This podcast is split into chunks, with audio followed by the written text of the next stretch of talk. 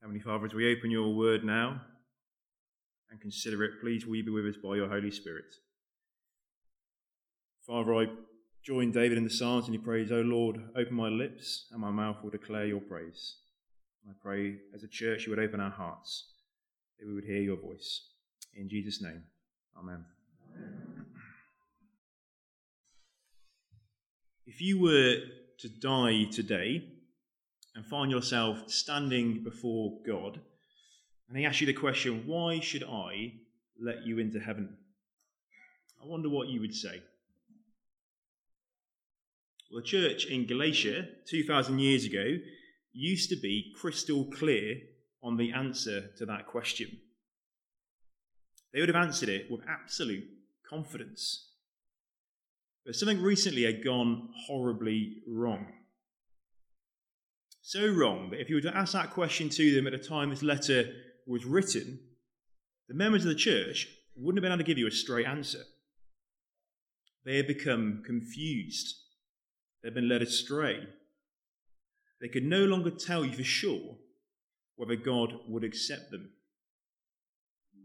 Now, it's important to state that the answer to that vital question is here in the scriptures, in the Bible, and we will look at the answer today. But if you were to ask a first century Galatian church member why God should allow them into heaven, the answer may have sounded something like this Well, I, I hope God will accept me because I'm a Christian. I've been coming to church regularly. I've been baptized. I've even been circumcised according to the Jewish law. I know and I keep the Ten Commandments and uh, other ritual laws in, in the law of Moses. I give my money to charitable causes. I give my money to the church. I pray a lot. I always try and help other people. I volunteer my time for good causes. I have a strong moral compass. And I'd honestly, genuinely try my best to be a good person. Surely, they would say, God would accept me because of these things, surely. Tragically, the Galatian church no longer had confidence that they would be accepted by God after death. And so, because of this, to put it bluntly, the Galatian church was in a crisis. Well, before we look at the right and biblical answer to that question, let's just briefly look and review what has gone wrong, so wrong, for the Galatian church. It had started uh, so well. So, when the Apostle Paul the writer of this letter, had been with them and preached the gospel to them, they had received his message and him with joy. If you've got your Bible open, look uh, with me, chapter 4, verse 14. It reads this And even uh, though my illness was a trial to you, you did not treat me with contempt or scorn. Instead, you welcomed me as if I were an angel of God, as if I were Christ Jesus himself. And in verse 7 of today's passage in chapter 5, Paul says, You were running so well. What has gone wrong? If you've got your Bibles, look another verse, chapter 1, and go to verse 6. What has gone wrong? I am astonished that you are so quickly deserting the one who called you to live in the grace of Christ and are turning to a different gospel which is really no gospel at all. Evidently, some people are throwing you into confusion and are trying to pervert the gospel of Christ. The Galatian church had been thrown into confusion, bewitched, and persuaded to believe a false gospel by a bunch of false teachers. They had deserted the gospel message that Paul had first preached to them that good news of Jesus dying on a cross and rising again. It's good news that brings forgiveness of sins and everlasting life for all who believe. They had deserted that gospel message uh, and they'd accepted and, and believed a, a message that was not good news at all. Quite the opposite, that the message that they were swallowing now was a works based religion and instead of bringing freedom, it was actually enslaving them. So the Galatian church is in a crisis. And it's a crisis that's leading to the total shipwreck of their faith. Paul therefore pens this very robust letter, intending to strike them with such force that he knocks some gospel sense back into them. So, our passage this morning helps us to answer that question I posed right at the start. Why should God allow any of us into heaven? And I want to make two brief points here. Um, so, the first one is this the only thing that counts is faith in Christ Jesus. The only thing that counts is faith in Christ Jesus. This passage in chapter 5, it starts with a stark contrast. Look at verse 1. It is for freedom that Christ has set us free. Stand firm then, and do not let yourselves be burdened again by a yoke of slavery. You see that contrast? On the one hand, you've got freedom in Christ, and outside of Christ, there is a slavery on the other hand. The argument builds in verse 2. Look at verse 2. Mark my words. I, Paul, tell you that if you let yourselves be circumcised, Christ will be of no value to you at all.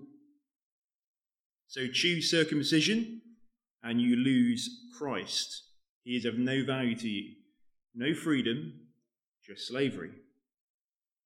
And Paul gets stronger as he goes on. Look at verses 3 to 4. Again, I declare to every man who lets himself be circumcised that he is obligated to obey the whole law.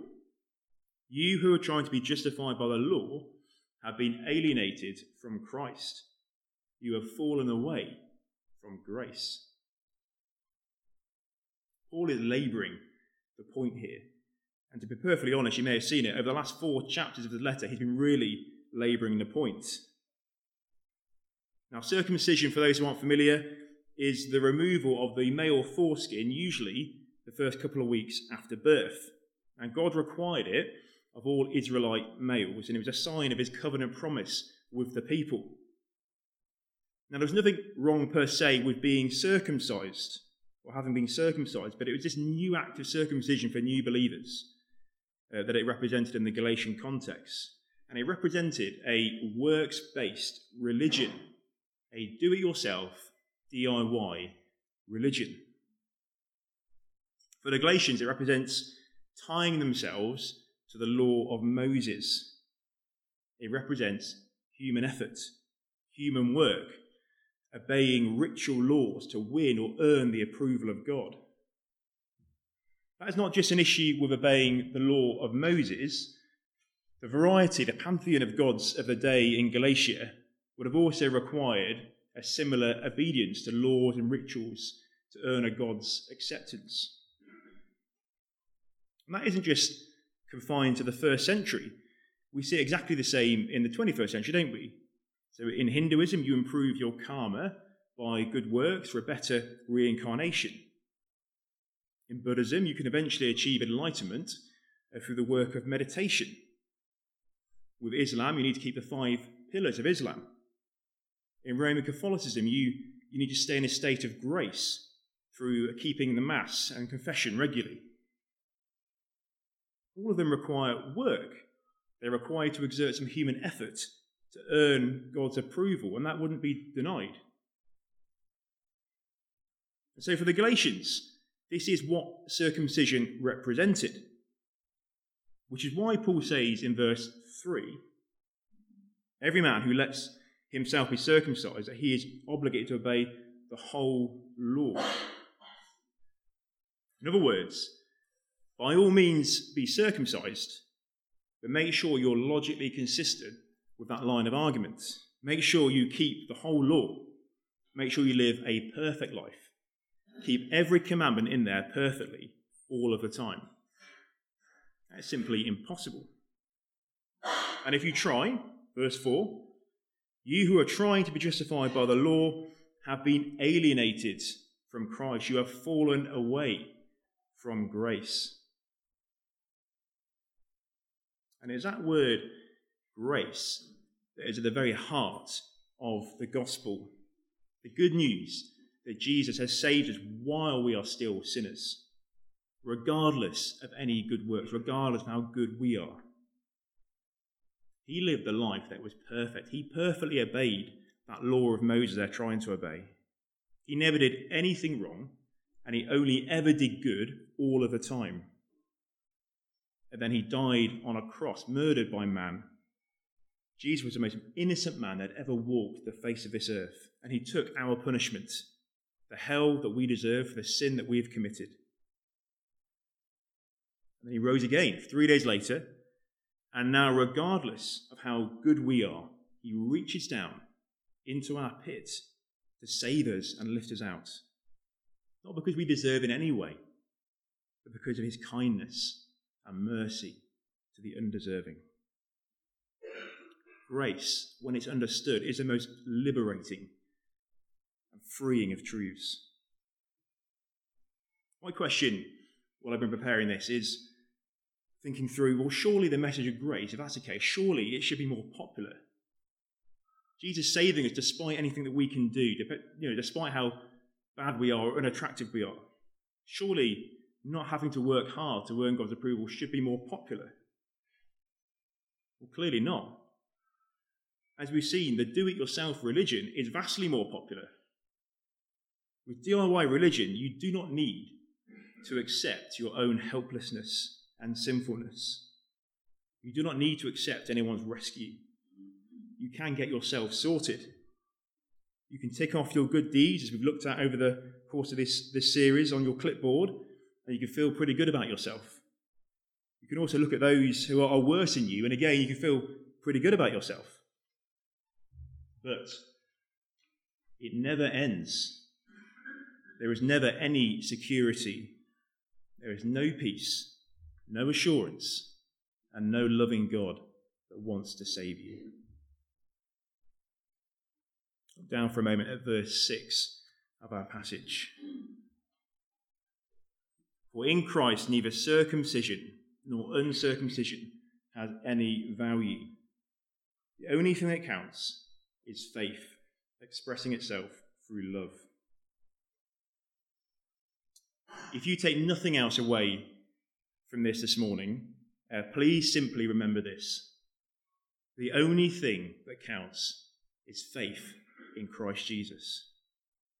Your eternal salvation, whether God accepts you now or when you die, does not depend on anything other than whether you have faith in God's Son, the Lord Jesus whether you trust in Him alone to save you. You being here at church this morning counts for nothing towards your salvation. The fact you made the effort to get here, perhaps you made the effort every day of your life, every Sunday of your life to get here, it has no value. It counts for nothing towards your salvation. Giving your money to church counts for nothing. Offering hospitality, helping lead a Sunday group, attending a home group, helping with sunflowers, reading the Bible, saying your prayers, serving tea and coffee after the service, being on the welcoming team, attending prayer meetings, making the effort to talk to new faces after a service, helping cleaning this building, cleaning the toilets, leading a service, preaching a sermon. None of it counts for anything. None of it has any value. None of it counts for anything towards earning your salvation or the approval of God. Please do not think that by doing any of these things, you are earning God's approval by simply doing them. Please never think that because I've done X or I'm doing Y, that God will be pleased with me and accept me. Do not hear me wrong, though. Please do not hear me wrong on this. These things are all good things, and it is good that you are here this morning. But there is no good work out there that will earn your salvation. Quite the opposite. If you rely on them, you will find yourself enslaved to them. You will never be able to do enough, and you will live with a continual sense of guilt. Now, your salvation has been won at a far higher price than you could ever pay off, even with a thousand lifetimes. Does that mean that we should just not bother? What, what, what's the point of doing good things? Or no. Now we are free to express our faith through love. Look at verse 6, it says it there. Expressing, expressing itself through love. Now, I found, marriage is a illustration of this. So, if I imagine a hypothetical day uh, where I might be the perfect husband, it would have to be hypothetical, I think, on this. But so it might start with me uh, bringing my wife Ali a cup of tea in the morning, shortly followed by breakfast. Maybe then I'd take the kids out of the house for a few hours, give her peace and quiet. Maybe I'd then come back and I bought a present for her. Um, maybe then I'd make a nice evening meal. I'd cook it, I'd serve it, I'd do the washing up afterwards. Let's say I did all of that. Would that effort of being a good husband have made me more married? Of course not. I would still have been married had I not done any of that stuff. The marriage covenant occurred for us on the 19th of August 2011. I'm not more married today as I was, uh, what, 12 years ago on that date. I'm therefore free from needing to earn the marriage. That promise, that covenant, was already made before God and witnesses. But I am now free to express love in the marriage by working on it, by serving my wife, by serving each other. Because, because I want to, because there's happiness in doing that.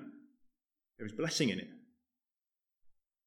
If you're trusting in Christ alone this morning, then you've been set free from any obligation to earn his approval. If you put your trust in him, then you are a new creation. You have his spirit in you you have a new heart of flesh, and the Holy Spirit is changing your desires slowly. You start to hate the sin that you once loved, and you're growing in your love for what is holy, right, pure, and good. And you are free to do good because you love the Lord, you love His word, you love the Lord's people, and you've got a growing love for the lost souls around you.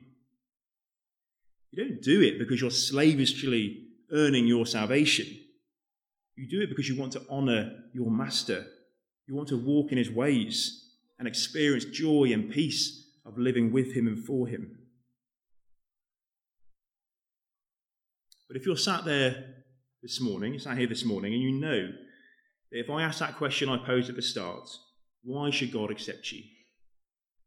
And if you would honestly answer, something other than simply trusting in faith, trusting faith in Jesus. If you know that truthfully you are trusting in something else that requires your own work and effort, then please this day accept the freedom on offer in Christ. Whatever you're trusting in outside of Christ, it counts for nothing before God. Please look no further than Jesus Christ. Call on him today and pray that you might know him. Confess your sins to him and pray you might know that forgiveness he offers you and that freedom that can only be found in his name. The only thing that counts is faith in Christ Jesus. My second and briefer point is this um, remind each other the only thing that counts is faith in Christ Jesus. Remind each other the only thing that counts is faith in Christ Jesus. And you might be thinking, like James, we know this. This is simple stuff. We know the gospel. We know what grace means. This is basic truth as we're mature believers. If so, be careful. At one point, the Galatians would have thought exactly the same. And the truth is, we need to tread very carefully here. If you've got your Bibles open, look at chapter 3 and look at verse 1. It starts, You foolish Galatians, who has bewitched you? And look again at the start of the book, chapter 1, verse 6. I am astonished that you are so quickly deserting the one who called you to live in the grace of Christ and are turning to a different gospel, which is really no gospel at all. They are strong words of rebuke from Paul. And back in chapter 5, we need to heed the warning of the passage. Look at verse 9. A little yeast works through the whole batch of dough. A little yeast works through the whole batch of dough. Now, I'm no expert in baking. Uh, the last time I baked, I think I was 11 years old in year seven, food technology class. We made a pizza. Um, and I, I do like pizza, and I do like pizza dough, and I've sought expert advice, and I've come to understand that you do need to add a small amount of yeast to your dough. You need to knead it in for a long time, uh, and it will make a fluffy pizza dough. It's a remarkable substance, and it only takes a little bit. And equally, it only takes a little bit, subtle, false teaching or false practice, to have a disastrous consequence for a church. It only takes a subtle uh, compromise on truth. It only takes something else taking precedence or centre stage in our worship, or a small um, sort of extra expectation we might put on ourselves or in our teaching. And why might we be persuaded to do that? Well, there's one reason in particular given in this passage, and that is to avoid persecution. It was a, it was a motivation in Galatia. Look at um, verse 11 of our passage, chapter 5. Brothers and sisters, if I am still preaching circumcision, why am I still being persecuted? In that case, the offence of the cross has been abolished. For the Galatians, circumcision would have gained social acceptance to a degree in the culture they were living. So it would have helped to avoid those socially awkward conversations about their faith at work, perhaps. It would ultimately have avoided being persecuted for their faith in Christ, full stop. That's a first century Galatia. But for 21st century Christians here in the UK, there will be other cultural pressures, won't there? Perhaps we might hear real Christians believe in Jesus, yes, but they also support this cause. And you can insert your own uh, culturally acceptable cause into that space.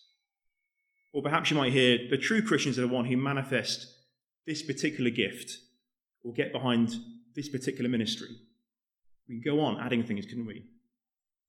A little yeast works through the whole batch of dough. And the sad analysis of this teaching, this false teaching, is seen in verse 7 and 8. You were running a good race. Who cut in on you to keep you from obeying the truth? That kind of persuasion does not come from the one who calls you. Imagine you're, you're watching a race at the Olympics, they're running, they're hurtling towards the finishing line, and then suddenly someone out of the crowd jumps onto the track and does a sliding tackle and wipes out one of the runners, knocks him completely down. That runner hasn't just been slowed down in their race, they've been totally wiped out of the race. It's like that here in, in, in verse 7. Adding anything other than faith in Christ alone to the gospel is simply not good news anymore. It's not God's truth. It has wiped it out and replaced it with man made DIY religion. It strips a cross of its power and it pours scorn on God's grace. It has no value to anyone. And anyone who teaches it, the end of verse 10, will have to pay the penalty. He or she will face God's eternal wrath for leading souls away from the truth. And Paul leaves little to the imagination, doesn't he, in verse 12. As for those agitators, I wish they would go the whole way and emasculate themselves. Probably one of the rudest verses in the Bible.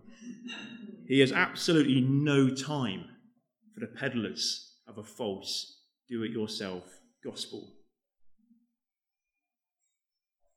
And MRC, we need to be particularly careful in this season that we find ourselves in, I think.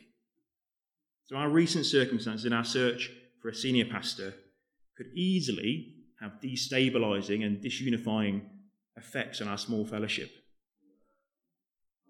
It would be easy for a little yeast, a subtle change in emphasis, a small compromise in truth to work its way through the whole church. Paul warns of this, and we would be wise to listen very carefully and not think that we're above it.